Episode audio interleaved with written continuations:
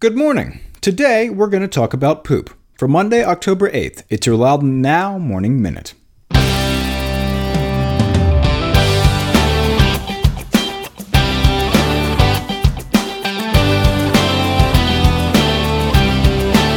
Today's Morning Minute is brought to you by the Loudoun First Responders Foundation Danceapalooza 2. It's the red, white, and blue charity dance party at Tally Ho Theater, Loudoun's biggest dance party for charity. Jump in for a glow party with lasers, raffle prizes, and the best dance music of all time. Don't worry about being a good dancer, but do wear your red, white, and blue. It's all for a great cause, supporting Loudoun's first responders. It's this Saturday, October 13th from 7 to 11 p.m. Get tickets to Danceapalooza 2 at Tally Ho Theater theater.com.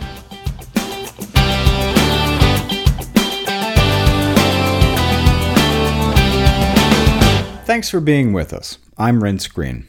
Answering frustrations about treated sewage sludge being used to fertilize farmland, last week Loudoun County supervisors asked for a briefing on the topic, but they did not get many answers.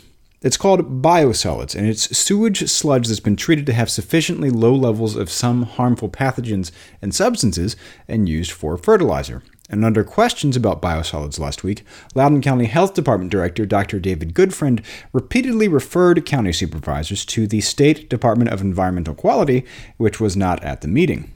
In fact, he said, Loudoun County has little authority to regulate or restrict the use of biosolids. In Virginia, localities only have authority specifically granted them by the state, and regulating biosolids is a role mostly reserved for the DEQ.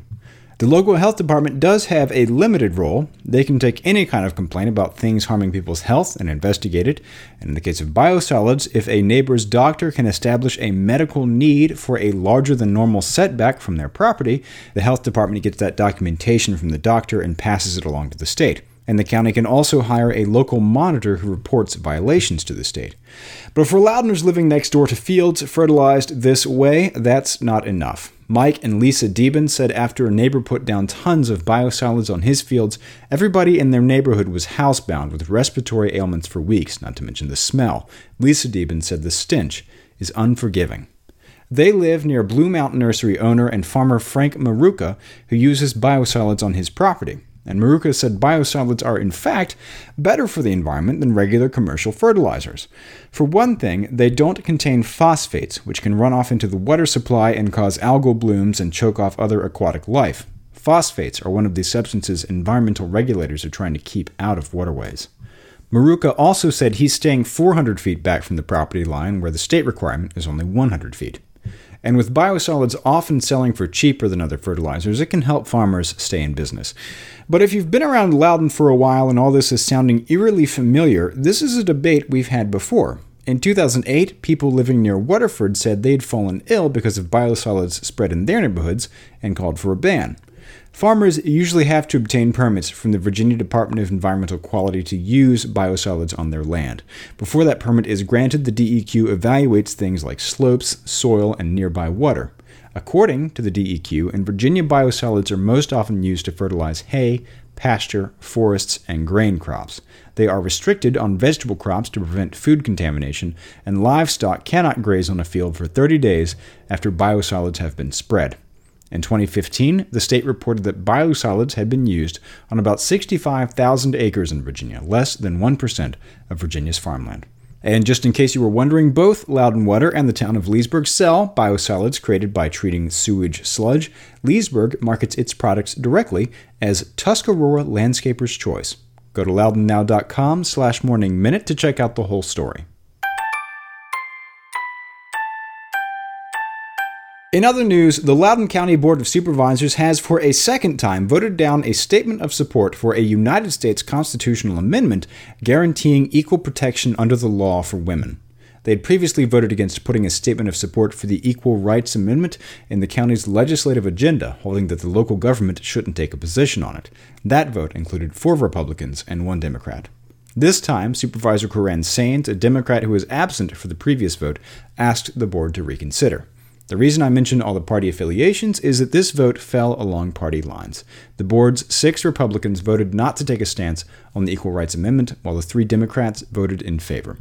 This is the third time Republicans have blocked local support for the amendment after Vice Chairman Ralph Buona vetoed a symbolic resolution from coming to the board last month. Republicans on the Board of Supervisors have cast this as a partisan issue, pointing to the number of active members of the Loudoun County Democratic Committee who've spoken up in support of it over the last several weeks. The town of Round Hill has its new town administrator figured out two weeks before the current one retires. The Round Hill Town Council has voted unanimously to appoint town planner Melissa Hynes as its sixth town administrator. This comes just 10 days after Buster Nicholson announced he would leave Round Hill after five years to go to work as Purcellville's public works director. Hynes has worked closely with Nicholson on some big projects in town over the last few years, like the Main Street and Franklin Park Trail Project and Sleeter Lake Park. And she said she'll work hard to keep it business as usual as the town starts planning for its next budget.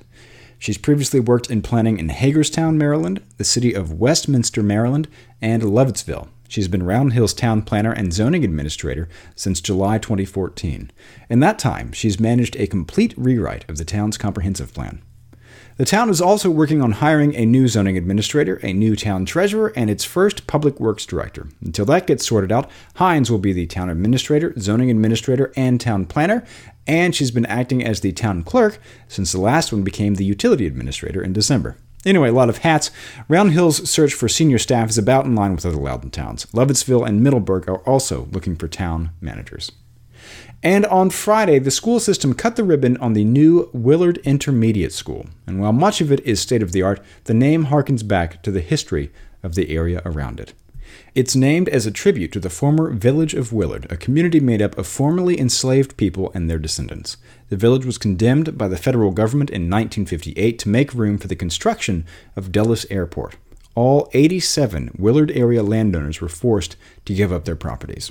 Willard Intermediate School Principal Jeff Roundsley said this is the first time students will be served by a Willard school since the last Willard school closed in 1948.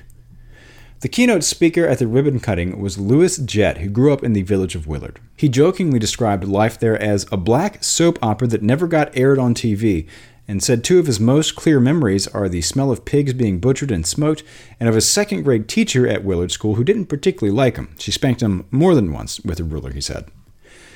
His family was one of the last families forced to leave. He remembers bulldozers tearing down trees and homes, and he said he often wonders how different his life would be if the U.S. government hadn't taken Willard and torn it down to build an airport. You can read more about what Jett had to say and about what the school system has in mind for the school in the story on our website, and you can get the full story on all these stories over at loudounnow.com. On today's Get Out Loudoun calendar, Temple Hall Farm Regional Park is hosting its fall festival this month. Bounce on giant jumping pillows, see flying pumpkins and corn from the pumpkin blasters and corn cannons. Try the 20 acre corn maze and see live music and pig races. It's open today from 10 a.m. to 5 p.m. Get the details on this event and check out the rest of the event's calendar at getoutloudon.com.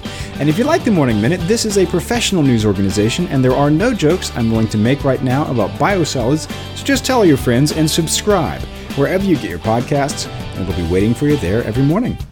Okay, have a great day.